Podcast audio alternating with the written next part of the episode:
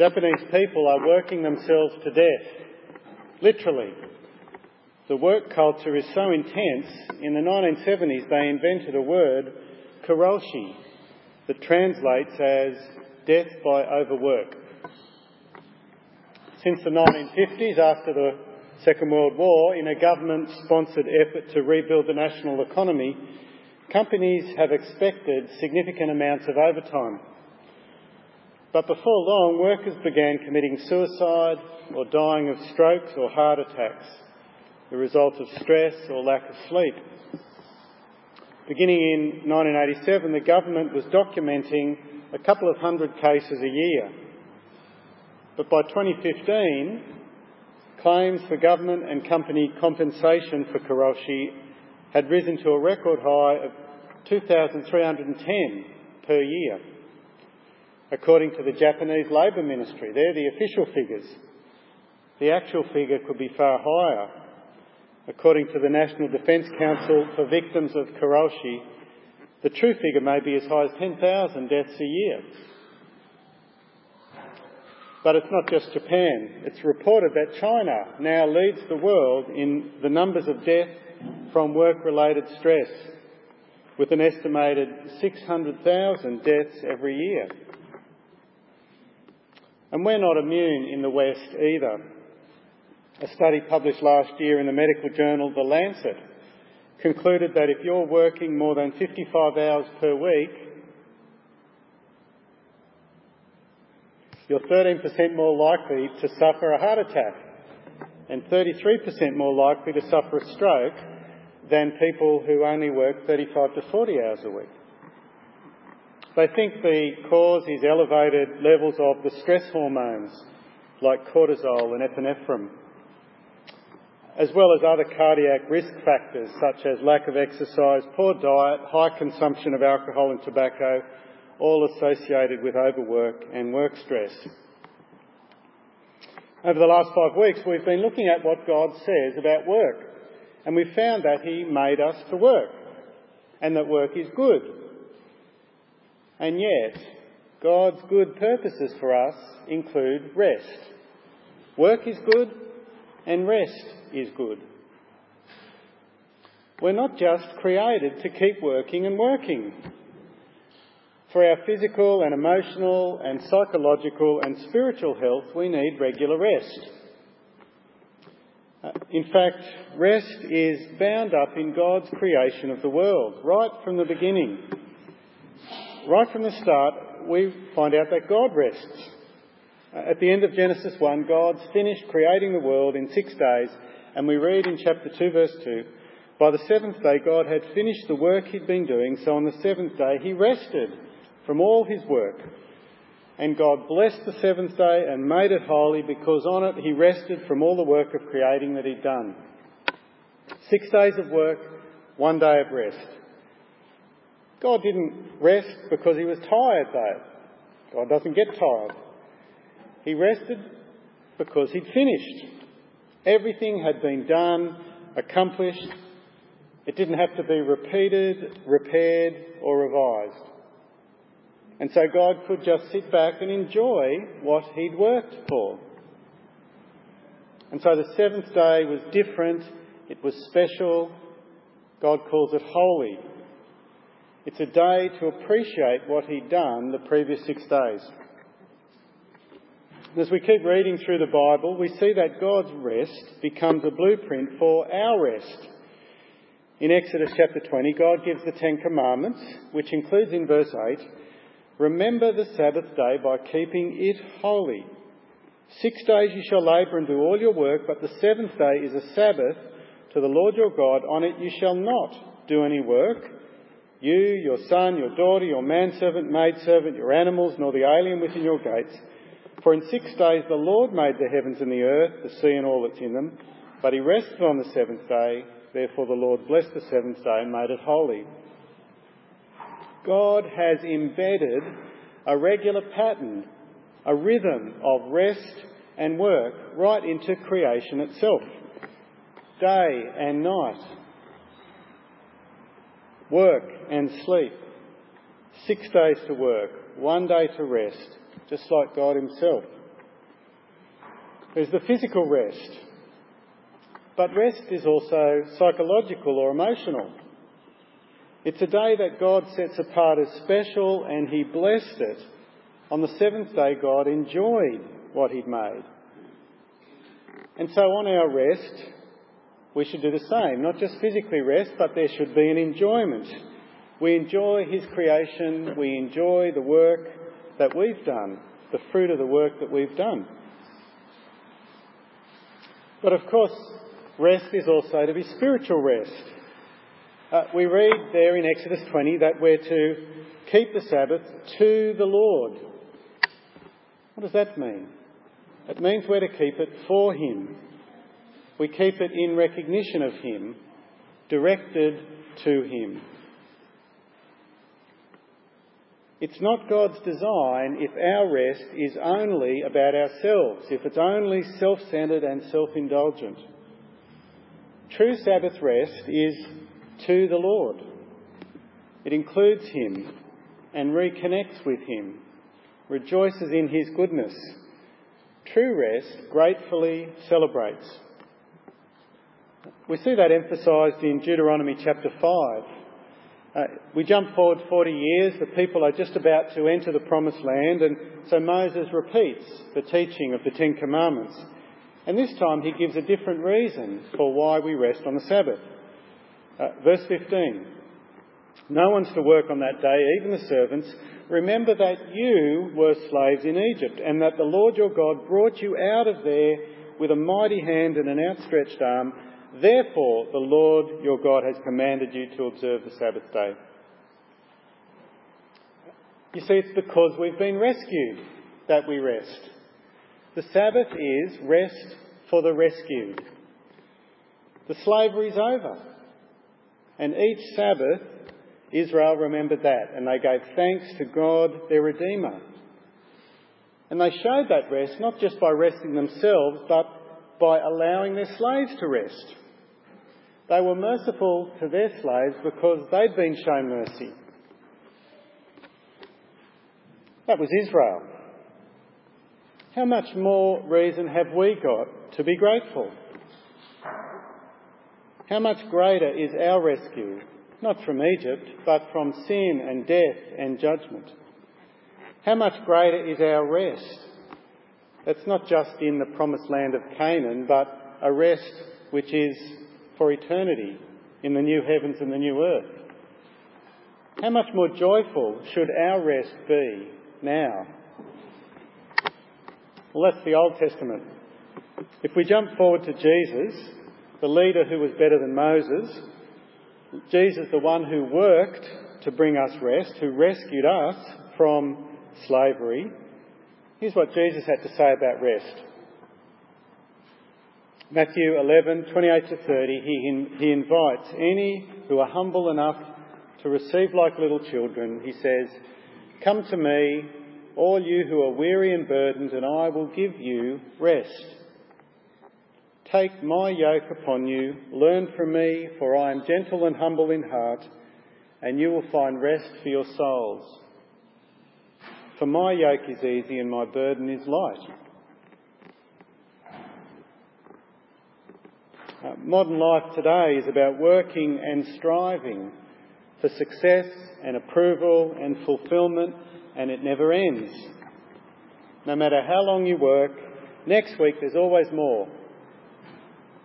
It's wearying, it's often pointless, there's frustration and disappointment. That's life. That's a theological truth, but it's also a scientific truth. It's actually called the first law of thermodynamics. The universe is set up so that it gradually unwinds and gets more and more random and disorganised. Left to themselves, things just rust and separate and break down. Rooms get messy, gardens get overgrown, machinery breaks down, that's the way the world is. And so to work against that takes energy. We have to put effort and work. We exert effort to make things grow, to tidy things, to manufacture things, to organise and assemble. God's work of creating was, was the greatest input of energy.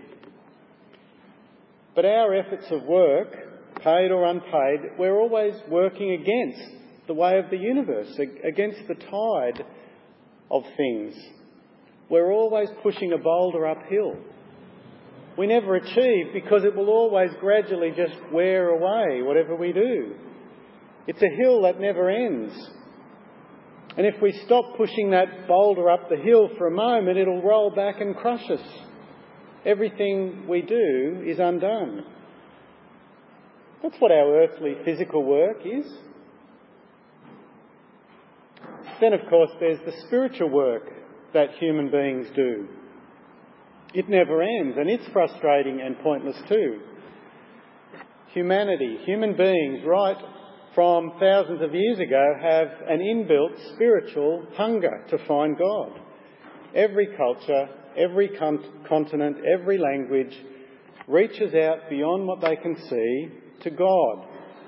They define Him in all sorts of different ways, but everyone reaches out to God. And every religion is about working to reach God. Bridging the gap by climbing up to heaven where God is. Perhaps it's through prayers or sacrifices or obedience or pilgrimages or study or ritual or initiation into secret practices. It never ends. Because God is never satisfied. He or she always wants more from people of that religion. And because it all depends on our performance and our efforts, there's never any certainty that you've achieved God. There's no assurance. There's no rest. But instead, Jesus says, Come to me, all you who are weary and burdened, and I will give you rest. Isn't that the best news you've ever heard? This Sunday, as most of us get to stop and rest, stop and dwell on that promise for a moment. Jesus offers weary and burdened people rest. Knowing God doesn't depend on building a bridge, clawing your way up a cliff from earth to heaven, because God Himself in Jesus has come down from heaven to earth. It doesn't depend on our performance or work or our consistency or our endurance. Instead, it's all about Jesus introducing us. Do you see there in verse 27, just before that invitation? Jesus says, all things have been committed to me by my Father. No one knows the Son except the Father, and no one knows the Father except the Son and those to whom the Son chooses to reveal him. We don't find God by climbing our way up to heaven. Jesus reveals God to us. Jesus has been given the delegated authority, the executive order to make the introduction. Jesus chooses us. Do you see that? It's not the other way around. The Son chooses to reveal certain people to God. Jesus reveals God to us. He bridges the gap. He performs the work so that we don't have to and we can rest. We can stop. We can celebrate with confident, grateful certainty. The job has been done, so rest. Come to Jesus, hand your burdens to Him burdens of guilt, of expectation, of impossible to do lists, burdens of living in the mess that you've created from your poor choices, your wrong priorities, your selfish sin, Come to Jesus in humility and repentance. Come when you're at the end of your rope and the bottom of your pit. Come with empty pockets and open hands. Jesus invites you, if you're weary and burdened, to come and rest. But notice that doesn't mean you never work again. There's still work to be done. Notice there's a yoke to bear. But Jesus promises that it's an easy yoke and a light burden because he's gentle. Now that we're following Jesus, most of us are, work is transformed. Our yoke is easy. It's work that we do because we belong to Jesus. It's work we do from within a relationship. It's not work that we do to enter the relationship. It's not work done to prove something. But it's work done for a new master, for a new purpose, with a new perspective and a new hope. Work done with a new power and a new motivation. And that changes everything, doesn't it? It changes the paid work that we do. It changes the unpaid work that we do. It changes why we work and what we want to achieve as we work. It changes the way we treat people at work and why. It changes the ministry work we do. It gives us a new motivation and a new energy. And it changes the way we think about ourselves if we're unemployed or unable to work. Because, because our identity isn't found anymore in what we do, but in who we belong to. And even in the midst of work, busyness, and activity, we can find rest for our souls peace, contentment, satisfaction, and joy. So, what's all that? Rest in Jesus. What's that got to do with physical rest, with taking regular breaks? And do Christians have to rest on the Sabbath, as the Ten Commandments said? And if so, why? Now, they're all questions that will take longer than we've got time for this morning, but Jesus in Mark chapter 2 gives us some help. Out of all the Ten Commandments, keeping the Sabbath, that's the one that seems to cause the most problems between Jesus and the leaders, the religious leaders. All of the other commands Jesus affirms or even strengthens, but he seems to go out of his way to do things on the Sabbath that the leaders got really angry about. Healing people, allowing the disciples to pluck grain and eat He's not cancelling the command to keep the Sabbath, he's reinterpreting it. He's calling people back to what God originally designed the Sabbath for. And he's got the authority to do it because he says he's Lord of the Sabbath. That's what he says in Mark 2:28. The Pharisees accuse his disciples of doing unlawful work on the Sabbath. And Jesus reminds them about what his ancestor King David had done. King David had authorised his men to eat bread that was consecrated. And now Jesus is doing the same thing for his companions. Because Jesus is a greater king than King David. He's the Lord of everything, the Lord of the Sabbath. And he gives his ruling in, in verse 27 the Sabbath was made for man, not man for the Sabbath. God gave us the Sabbath for our good. He gave it for our refreshment and our rest. It was never meant to be a day to be endured, a day that locked us in, that restricted us. It's a day to be enjoyed. That's what Jesus says. It's a day to be enjoyed just like God enjoyed his Sabbath rest. The Sabbath is for us, but it's also for the Lord. Remember that. The Sabbath is for the Lord. Just like Israel was to keep the Sabbath to the Lord, we should keep our rest as well to the Lord. Israel kept the Sabbath to remember how God had rescued them and brought them into the promised land. We should do the same thing when we rest. Our rest reminds us about our rescue by Jesus, how he's brought us into eternal rest, rest for our souls. And it helps us as we rest now to look forward to an even better rest that's coming in eternity and to long for it. And so for us today, our rest can be to the Lord. We can rest in joyful gratitude for Jesus who gives us eternal rest. But maybe you're thinking, hang on a minute, David. The Sabbath was a Saturday. Why are we resting on a Sunday? A very good question. It seems like the early church uh, began meeting on Sunday.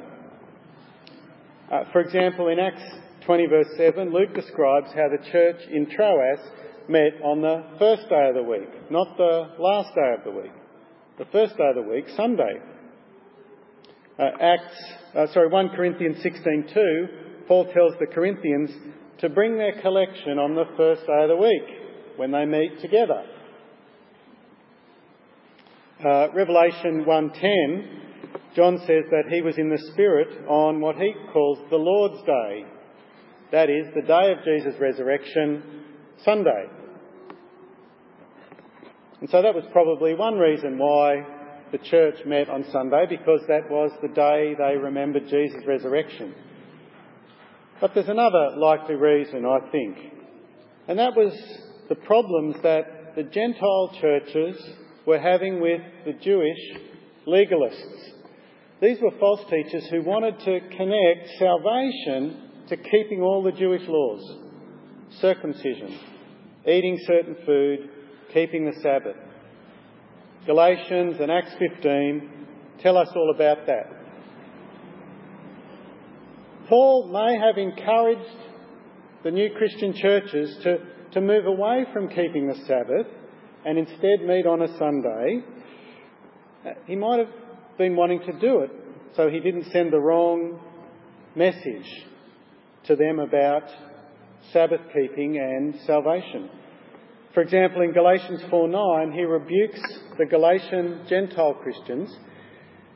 Uh, he says, But now that you know God, or rather are known by God, how is it you're turning back to those weak and miserable principles, keeping rules to be saved? Do you wish to be enslaved by them all over again? You're observing special days and months and seasons and years. I fear that somehow I've wasted my efforts on you. Seems like he's worried they're being pressured to keep certain days as part of their salvation. Paul won't let that happen.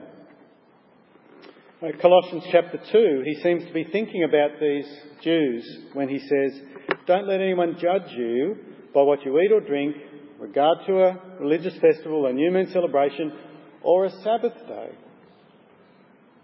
In other words, keeping the Jewish laws like the Sabbath won't make you right with God.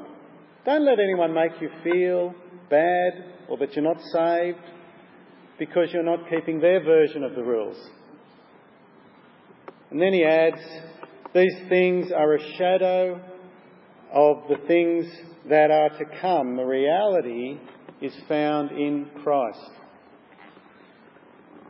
In other words, those old commands of food and drink, circumcision, keeping the Sabbath, they're just temporary, they're shadows. They all point to the reality, they all point to Jesus. It's Jesus who gives us the real rest that Sabbath rest points towards. So there's no need to stick to what's only a shadow, especially if people are saying you have to to be saved. So, what gave these early Christians the freedom to just change their rest day from a Saturday to a Sunday? Why did they think that was okay? Well, it seems like it's this attitude of Jesus in Mark chapter 2 that the Sabbath was made for man, not the other way round. In other words, that there are principles that are more important than keeping the letter of the law, like doing what's good for people. Rest is more important than whether it's a Saturday or a Sunday. Seems to be what they interpret Jesus to mean by the Sabbath is made for man.